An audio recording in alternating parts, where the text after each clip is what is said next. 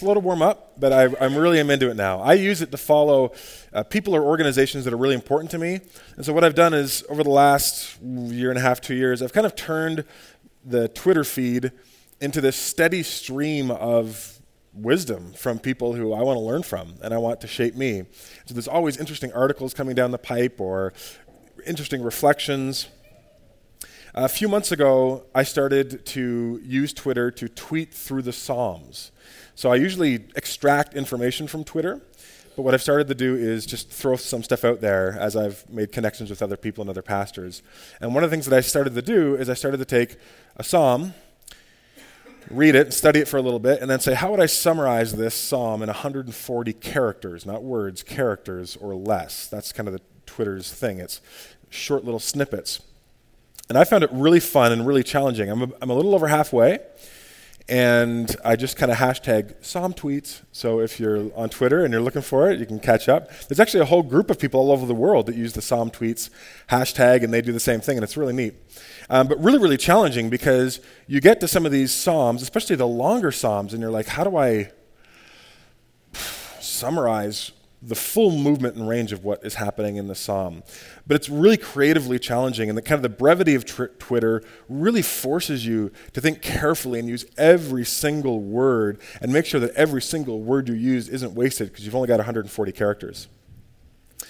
Um, I'm thinking, my experience with doing it through the Psalms has got me thinking about maybe I'll do it through other books of the Bible, because just the discipline of reading a chapter of the Bible, or in this case, one Psalm, through the lens of how would I kind of describe what's happening here in like five or six seconds or less, I find really challenging. I, f- I find it helps to kind of keep me alert to what's happening in the text and to really push me through to try and really get at the heart and core of um, the, the, major theme or idea there.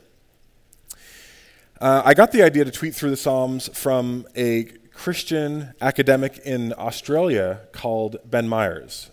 Um, ben writes quite uh, broadly on a number of things, but he's kind of a specialist in early church history, early church fathers, the writings of uh, Christian leaders from first century to fourth or fifth century. And he did a project called Canon Fodder. Canon meaning the, the canon of Scripture, not like a cannon. But he called it Canon Fodder. And what he did is he challenged himself to tweet a summary of every book in the Bible. So instead of just having, to lim- having the, the hardship of saying what's happening in this chapter, he said, I'm going to take the whole book and I'm going to try and pull as much as I can together. And this is my five or six second summation of what this whole book is about. And he completed that, I think, over the course of about a year, a year and a half. And I really appreciated um, his insights um, and what he chose to highlight in coming out of certain books. And I think his one on the Psalms is the best. He did 66. I think his one on Psalms is my favorite. This is what he wrote. Maybe. Mark. Yes, he wrote this. There we go. Psalms, the invention of antiphony.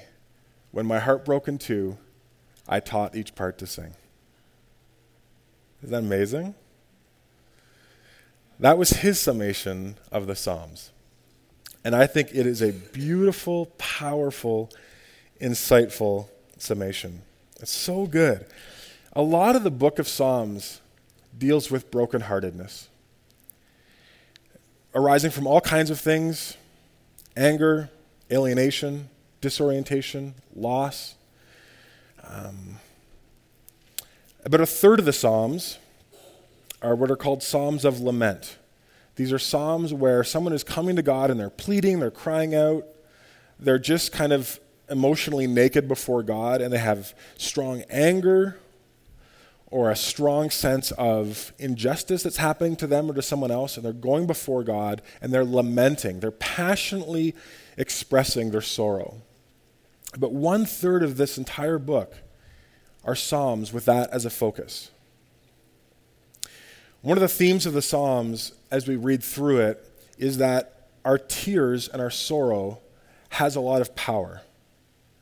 There's something that God can do in and through tears and in and through sorrow that he cannot do through any other um, emotion that we experience.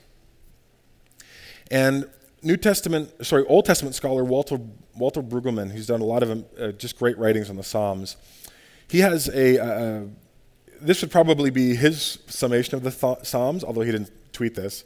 But he has a saying, and he says, Without grief, can be no. Without grief, there can be no newness. And that's, see, what he's trying to say is he believes what the Bible teaches, but certainly what the Psalms teach, and the Psalms of lament, is that the reason we often get stuck in our lives, the reason why we get stuck in our marriages, stuck in our relationships, stuck in our zeal and passion to follow Jesus, is that we haven't learned to lament. Somewhere along the line, our heart got broken in two. But we didn't know how, or we didn't take the time to stop and learn how to teach both parts to sing. And so we stay stuck. We try and power forward, we try and kind of stiff upper lip it and, and move ahead. But Walter Brueggemann says if you do that, you're just going to find there's no newness. Without grief, without taking the time to lament, there can't be any newness. One psalm that shows us the power of our tears, the power, um, and when what God can uniquely do with them, and what God is calling us to do with our pain and with our tears, is Psalm 126. So I'm going to read that this morning. And I'm actually just really glad that it turned out to be such a nice day when we're talking about a psalm of lament.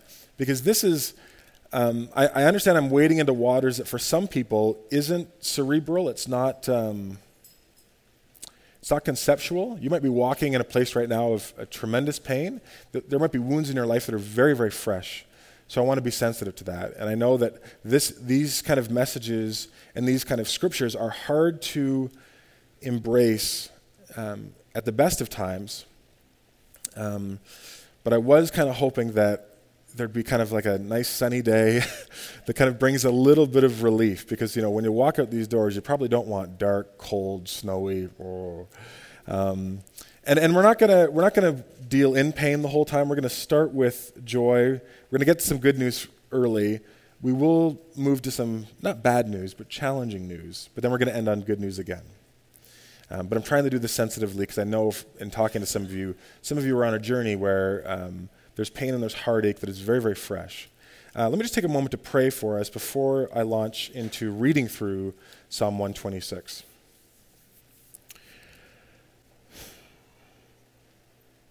God, what we do with our pain is so important. What we do with our sorrow and our tears is so important. Would you teach us the wisdom um, and the power that comes from learning to lament, learning to just pour our hearts before you? the healing that can come from that, the joy that can come from that, the new life that can come from that, God, as we open up your word, specifically this psalm, would you use it to change us and to shape us? In Jesus' name, amen. Psalm 126, a song of ascents. When the Lord restored the fortunes of Zion, we were like those who dreamed. Our mouths were filled with laughter, our tongues with songs of joy. Then it was said among the nations, The Lord has done great things for them. The Lord has done great things for us, and we are filled with joy. Restore our fortunes, O Lord, like streams in the Negev. Those who sow with tears will reap with songs of joy. Those who go out weeping, carrying seed to sow, will return with songs of joy, carrying sheaves with them. The first thing the psalm teaches us is that the Christian life is one of deep joy. Verses 1 to 3. We don't know what the context for this psalm is. I read a lot of commentators, and they're kind of like, doesn't, we're not, not enough information. We don't have enough information about the psalm to know what had happened. What we do know is something massively, powerfully good has gone on. Um, something has happened where God returned, He's redeemed the fortunes of Zion, which is God's holy city, Jerusalem. So the center symbol of the Jewish people, some, they, they were in kind of, some kind of trouble, and God did something definitively, and it was so huge that the psalmist says, Our mouths were filled with laughter, our tongues with songs of joy. Life, that, that was an ancient way of saying, life doesn't get any better than this. This was amazing. Like, we peaked. We got to witness something that very few generations of people got to witness it, um, it was symbolically their way of saying, you know, we, when we were in this space, you'd, you'd try and talk about it and try and have a normal conversation, and you would just start singing songs songs of joy. It was just amazing. It was a magical time. We were like those who dreamed. And the, and the Hebrew is difficult to translate there, but the, the idea that it's getting at is it was like living in a dream. It was like living in a fantasy world. Everything was right in every dimension. It was awesome. We might say today, I was like, it was a mountaintop experience. It was a total spiritual high. It says that then it was said among the nations, the Lord has done great things for them. Right? Other people saw what God had, in, had done in our lives and they were envious of that blessing. Other people were on the outside looking in and saying, Holy smokes, are you seeing this? Look what their God has done for them. This is amazing. And, and we knew that God had done it. Something incredible had happened. And the pagan non believers knew that it was God, and we knew that it was God. It was utterly unrepeatable. And there's a lot of good news here. And I want to say this to you. If you're here and you're not a Christian, maybe you are thinking about becoming a Christian, you are investigating things of faith. If you become a Christian, when you become a Christian, you are embarking on a journey to follow Jesus, and that will lead you into deep and sometimes immeasurable joy. The Christian life is full of deep joy.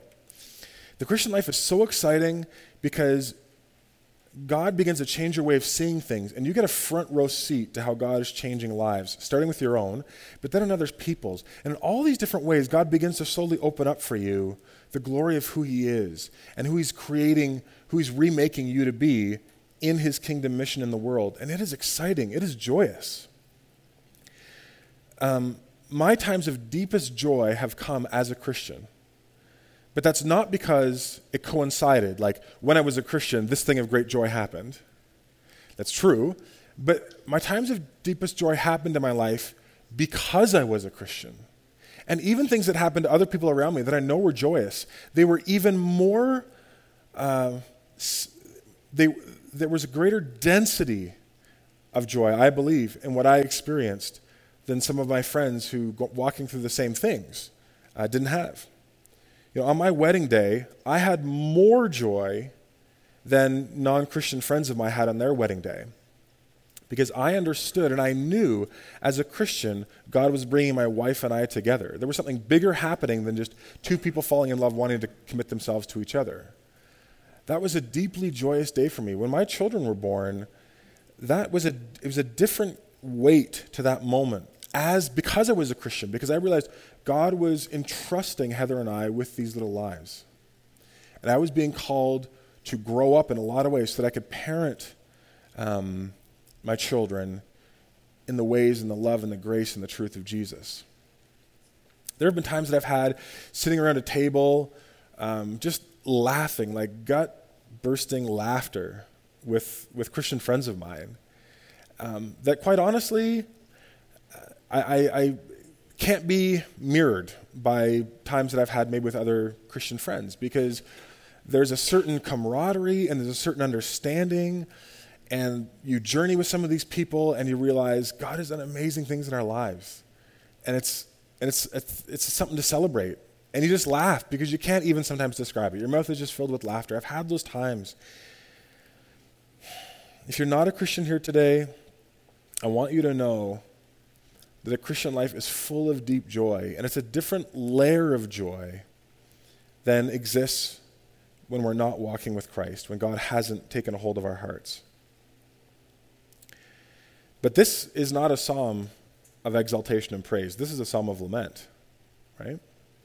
So the second movement of this psalm is where we shift to lament. There's another thing that the psalm teaches us, and it's something that everybody in this room probably needs to be reminded of or maybe confronted with for the first time, and that is the Christian life is one of deep pain. The Christian life is one of deep joy, but the Christian life is also one of deep pain. In verse 4, the psalmist says, Restore our fortunes, O Lord, like streams in the Negev. I want to get back there. This is a plea. This is a very desperate plea. He's using the image and metaphor of the desert as this place of dry barrenness. The psalmist is no longer on the spiritual high. Things are no longer all coming together. I'm not living as in a dream. This feels a lot more like a nightmare.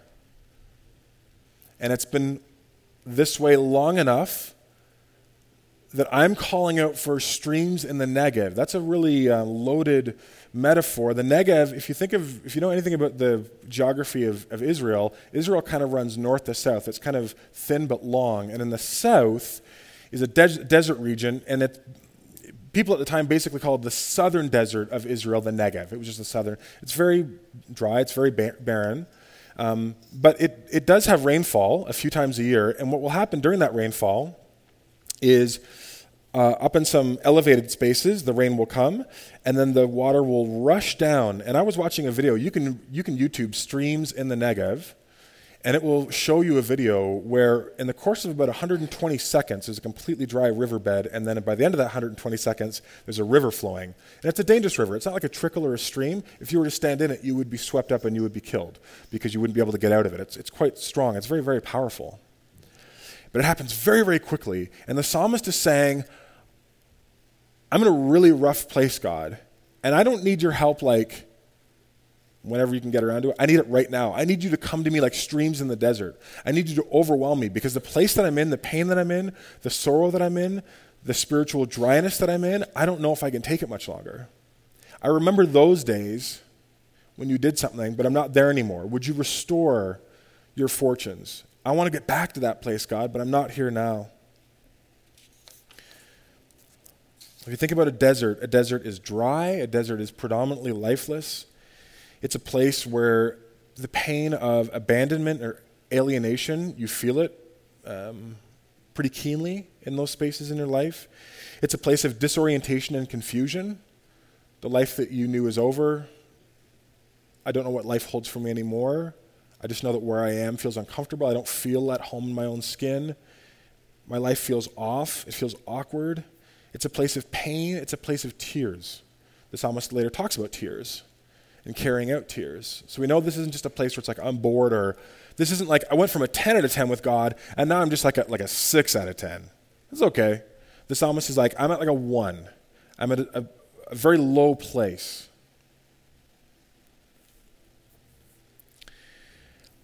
I've lost my job. My spouse has walked out on me. I feel completely far from God. I feel cut off from any kind of spiritual momentum. Doesn't matter what I seem to do, it's, I'm not, it's not going anywhere. Maybe death has claimed the life of a friend or a family member. Maybe life has just been very hard and very difficult for a very long time.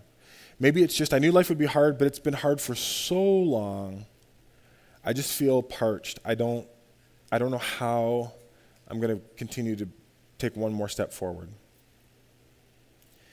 And I want to say to you today, if you're not a Christian, and maybe you're thinking about becoming a Christian, um, I want you to know that if you give your life over to Jesus, if you seek to honor Him with your entire life, to live for Him as the center of your life, no longer yourself, uh, you're going to experience deep pain and tears.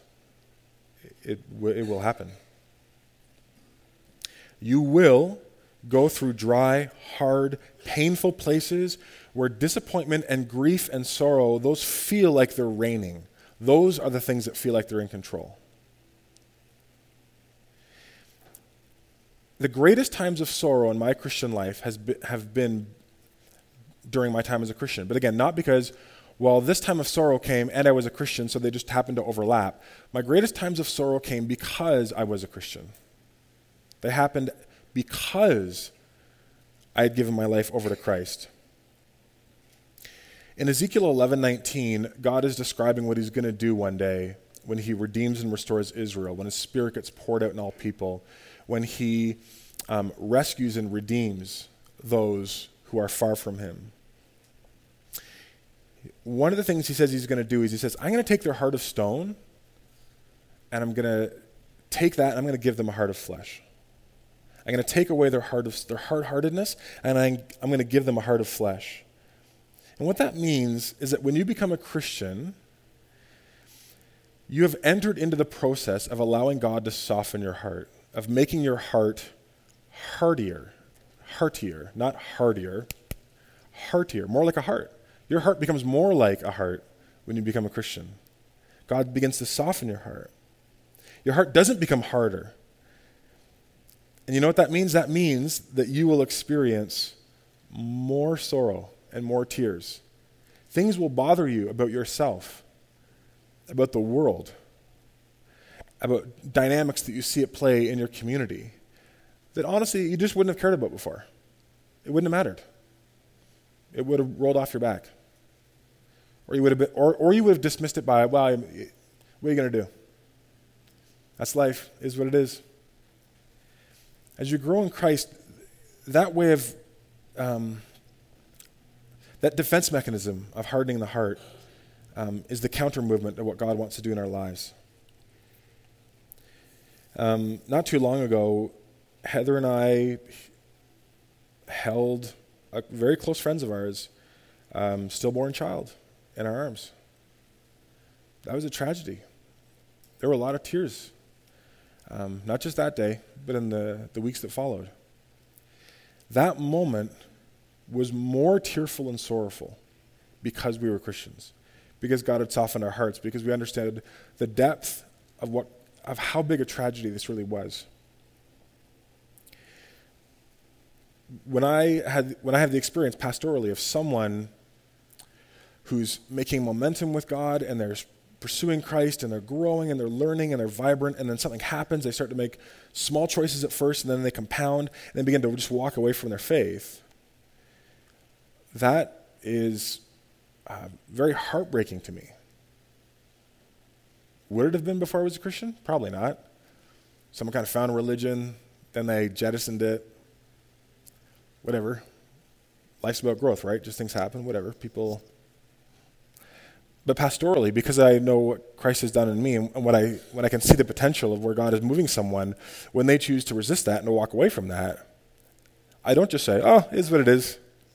Yep. That's the way it goes for some people. My heart's broken. There's a kind of sorrow. There's a kind of, I don't know what to do with this. I remember there was a, an incident where I'd come back from a meeting with some key people. Um, um, at our church, uh, previous church, and I was just completely broken.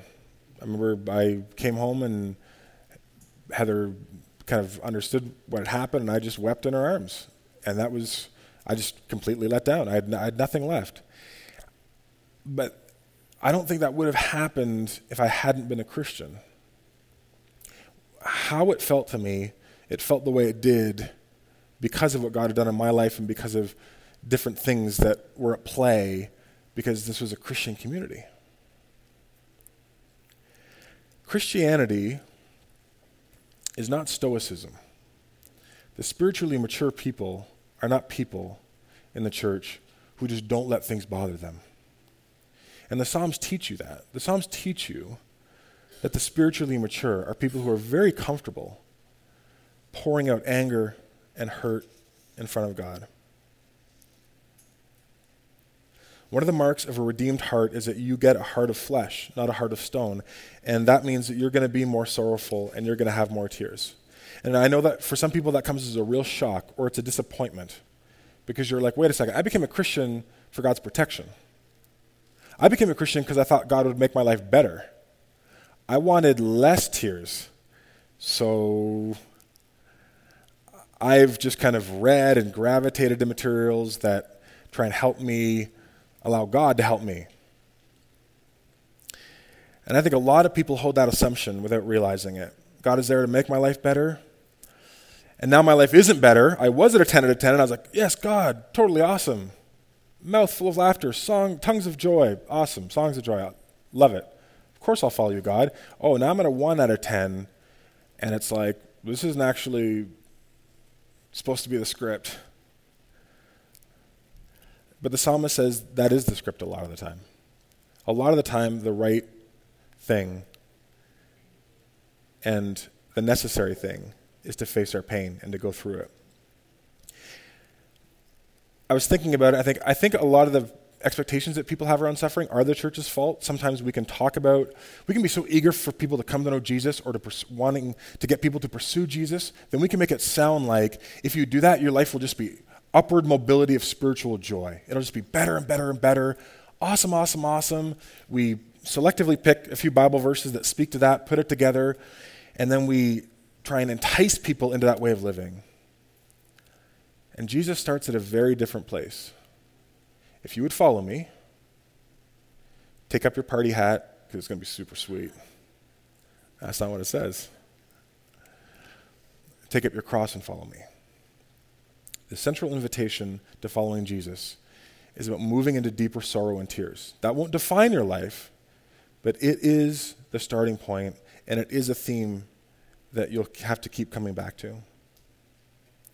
But if we tell people, and if we surround ourselves with ideas that most of the time, maybe not all of the time, most of the time the Christian life is super, super joy, joy, awesome, I think we create false expectations. And you can end up feeling very betrayed by God when you end up in a desert space, and you will end up in a desert space. Or you can end up feeling very betrayed by the people that told you it was going to be super awesome. Or you can feel guilty or angry at yourself. Because you can think, well, this isn't the way it's supposed to be, so therefore, how did I screw up? What did I do wrong? Now, sometimes the Psalms are very honest in saying, my life is in a real pit, and I understand it's my sin that has got me there, so I'm trying to repent, God. I want to take ownership of that. But there's no note of repentance in this psalm. This is just a plea to get back. This is just the psalmist saying, I don't think I've done anything wrong. I'm not, just, I just, I, I am, I'm here. But if we have these false expectations of what it means to follow God, it can just lead to a lot of anger. And I've seen a lot of people walk away from their relationship with God when it started to get painful and sorrowful. And I understand why they did that. But the psalmist and the whole scripture is teaching us a different way. In Philippians 3, when Paul is talking about the kind of Christian that he wants to be and the kind of relationship with Jesus that he wants to have, he says this I want to know Christ. Yes, to know the power of his resurrection and participation in his sufferings. That last part, hardly anybody reads or quotes or if they it's selective memory. I want to know Christ. I want to know the power of his resurrection. That's like I want to know a life of joy. I want to know a life where God is at work and it's obvious and other people are looking at my life and saying, "Look what God is doing." And my life is filled with songs of joy and it's laughter and it's just awesome. It's just forward power momentum. And Paul says, "I totally am open to knowing Christ like that." I want to know Christ because there's a way that you can know Christ only through the joy that you experience. But Paul says, I also want to know Christ through the participation of his sufferings. Now, I want you to think what Paul is actually praying slash asking for there. I want to know Jesus through participating in the sufferings that he endured abandonment, alienation, mockery, ultimately torture and death. Paul understood that there are certain things we can know about God that you can only learn in and through suffering. You can't read a book about it. You can't read someone's Twitter reflection on it. You can't outsource it. You've got to just go through the pain. You've got to face it. You come to know Christ and his will for your life absolutely through times of joy but wouldn't, if you're honest with yourself, wouldn't you say you've come to know Christ and His will for your life more through times of suffering? I'm not saying that was easy. I'm just saying, look at, look at how those two environments in your life play out. There is much, there's a greater depth and sincerity and focus in my spiritual life when I'm walking through something very difficult than when I was like one who dreamed. I was like one, it was awesome.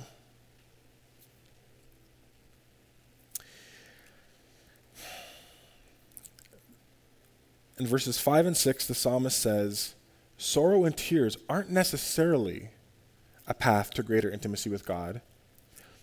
He gives us a clue. God, through the psalmist, gives us a clue that you can, your tears and your sorrow can transform your life. God can use them, but you have to do something with them. They just, in and of themselves, they won't just do something. The psalmist says to do something very specific with your pain and with your tears. Before we get to that, I want to ask you a question. What do you do with your pain? your rejection, your alienation, your abandonment, your anger, your frustration, your disappointment. What do you do with that? Some people stuff it, just stiff upper lip, move ahead. Some people minimize it, it's not that big a deal. Some people um, try to overcome it. Right? Joy the Lord is my strength. I'm going to declare things, I'm going to push through. Um, I'm going to, I'm essentially denying or minimizing it, but I'm just using spiritual language to make it sound like I'm in a greater place of spiritual vibrancy that I actually feel. I'm trying to kind of spiritually, mind over matter, defeat my pain or my sorrow. And the psalmist says, No, don't deny your pain, don't minimize it, don't try and overcome it. Overcome it. The psalmist says, What I want you to do is I want you to invest your pain. I want you to lament. Lament and lamentation is the process of bringing our pain before God and being honest with God and then investing our pain and our tears in God's presence. Let me explain what I mean by that. Um, in verse 5 and 6, the psalmist says that lament turns pain into joy.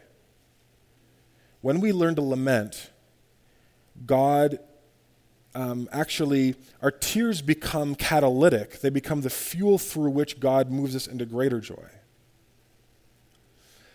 Those who sow with tears will reap with songs of joy. Those who go out weeping, carrying seed to sow, will return with songs of joy, carrying sheaves with them.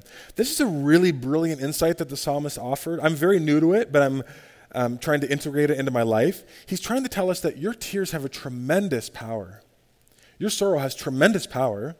Look at the word picture. Um, weeping is farming. A farmer goes out to sow seed, which is to plant it in the ground, strategically and carefully invest it. What are the seeds? The seeds are his tears. He's carrying all these seeds, he's, he's full of sorrow, and he's going to invest these tears. And then when the harvest comes in a few months, he's carrying back these baskets full of joy. He planted tears and then the harvest wasn't more tears, the harvest was joy. And he brought it back. What's going on here? What's the Bible trying to tell us? It's saying that our tears and our sorrows produce joy if they're sown, if you invest them in God's presence. And that's important because that means our sorrow or our pain, what you're walking through right now, isn't meant to just be endured, just like, oh, it's just a hard season. I'm just going to kind of like wait it out. Your sorrow isn't meant to be endured, it is meant to be invested. You're supposed to do something with it. You're like, how do I do that? I don't know what that means. Well, the psalmist would say, sow your tears. This is um, what I've been slowly learning to do in my, in my own practice and in in my own life.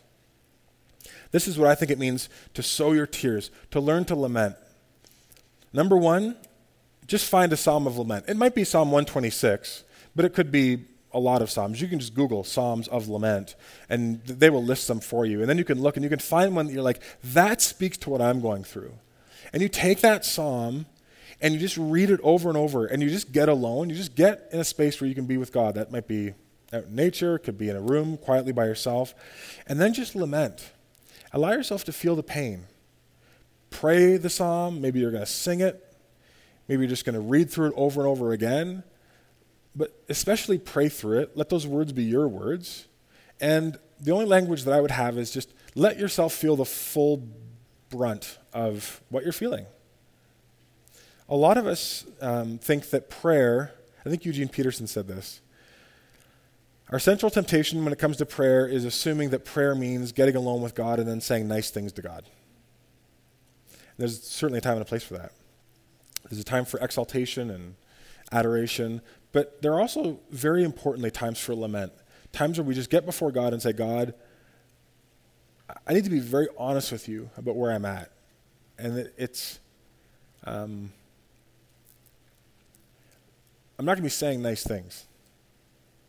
Because I feel like my life has gone from a place of strength and vibrancy, and now I'm heartbroken. And I don't know how to I don't know how to sing. I don't know how to teach these different parts. My heart is shattered, and I don't know how to pick up the pieces and how any of this can turn into any kind of a song, but here I am. And I've taken five minutes, sometimes 10 minutes, and I just try and pray through a specific situation and just feel it. And then I close that time and I walk away. And I try and do that, especially if I'm walking through something painful, a few times a week, several times a month. And I don't want to set the expectation that that's some kind of magical process where it's like, oh, after you do that three times, it's great. The Joy comes. It's not mechanical like that. But I think there's a difference when we bring formally our tears before God and our sorrow before God. And we just say, honestly, God, this is what's on my heart.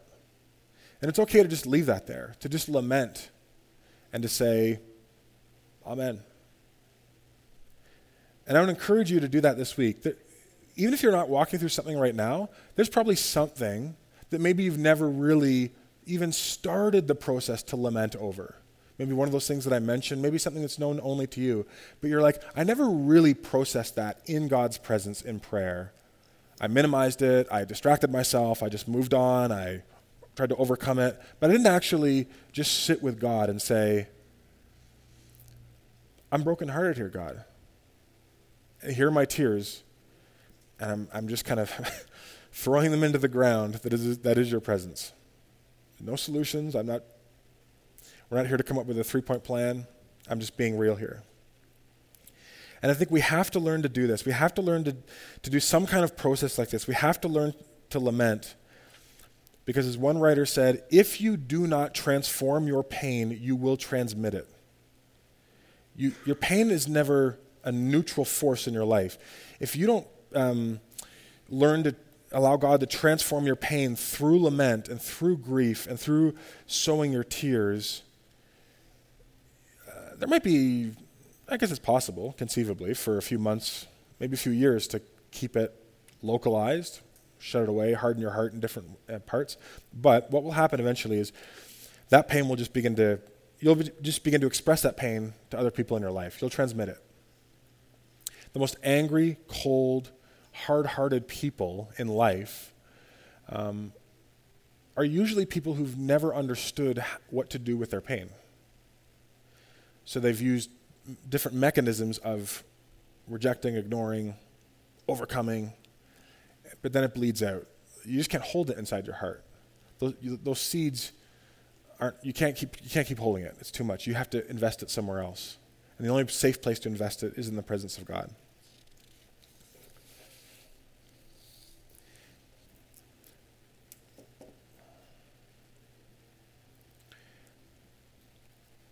But I know that is that process is easier said than done because there are some people whose greatest obstacle to sowing their tears to lamenting in the presence of God is their view of God.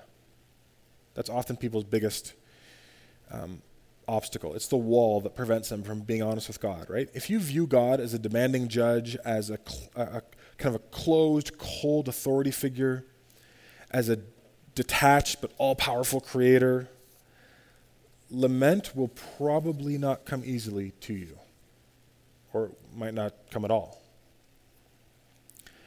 Because you can't lament, you can't just be emotionally and psychologically and spiritually naked and vulnerable in the presence of someone that you don't trust. Whether in human relationships, but certainly in your relationship with God. You can't do that. You won't do that. You'll have too much on the inside that's saying, hold back, hold back, hold back and you'll default to saying nice things to God. That's why it's so important to understand who it is that you're coming to when you are bringing your lament. I don't know if you know this, but the Bible talks about Jesus. One of Jesus' titles, his definitions, is that he's a man of sorrows and he's acquainted with suffering, he's intimate with suffering. That comes out of a prophecy in Isaiah 53. Did you know that? If you read the Gospels, w- looking for it and watching for it, you will notice Jesus is crying all the time.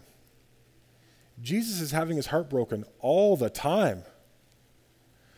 For a lot of us, first Bible verse we ever memorized was John 11 35. Jesus wept. It's a good place to start, pretty easy.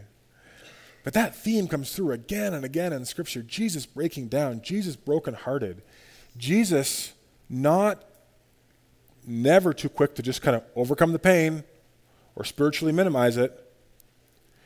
Jesus, your friend Lazarus is dead. Don't worry, God is good. God is good all the time. You won't find that in Scripture. Jesus breaks down and cries. When John the Baptist is beheaded, Jesus has to go and isolate himself and lament in the presence of God. Jesus' heart gets broken again and again. And I love what someone said. I, I read their comment on this this week, and they said, Do you know why Jesus cried so much? The chief reason Jesus cried so much was that he was perfect. That's why he cried so much. Because he didn't have a heart of stone, he had the perfect heart of flesh. Remember, I remember Ezekiel's words. I'm going to take that heart of stone and give you a heart of flesh. Your heart will be softer because God is giving you his heart. And in Jesus, we see the full manifestation of what it looks like if God were to walk into our world and be completely aware of all the human suffering outside and inside people's lives. And it broke his heart constantly. And I say that to encourage myself and to encourage you to understand that it is completely safe to pour out your heart before Jesus in God's presence. That is, that is, that is a, you'll never find a safer place. There isn't a friend who could receive your tears in a more understanding way than Jesus could. When you come to God in prayer, you're not connecting with some detached being who has no concept of suffering. You are coming before a wounded king and a king of sorrows. John Stott, you'll probably hear this quote several times because um, every year, because I, I just think it's amazing. John Stott, when he was talking about the cross and about this God who suffers and how that changes how he approaches him, this is what he wrote in his book, the, in his book Cross. I could never myself believe in God if it weren't for the cross. In the real world of pain, how could one worship a God who is immune to it? I have entered many Buddhist temples in different Asian countries and stood respectfully before the statue of the Buddha. His legs crossed, arms folded, eyes closed, the ghost of a smile playing around his mouth, a remote look on his face, detached from the agonies of the world. But each time after a while, I've had to turn away. And in imagination, I have turned instead to that lonely, twisted, tortured figure on the cross nails through hands and feet, back lacerated, limbs wretched, brow bleeding from thorn pricks, mouth dry and intolerably thirsty, plunged into God forsaken darkness. This is the God from me. He laid aside his immunity to pain. He entered our world of flesh and blood, tears and death. He suffered for us. Our sufferings become more manageable in light of this. There is still a question and a question mark against human suffering, but over it we boldly stamp another mark the cross that symbolizes divine suffering. The cross of Christ is God's only self justification in such a world as ours. And then he ends with this poem The other gods, of the world, they were strong, but you were weak. They rode, but you stumbled to your throne.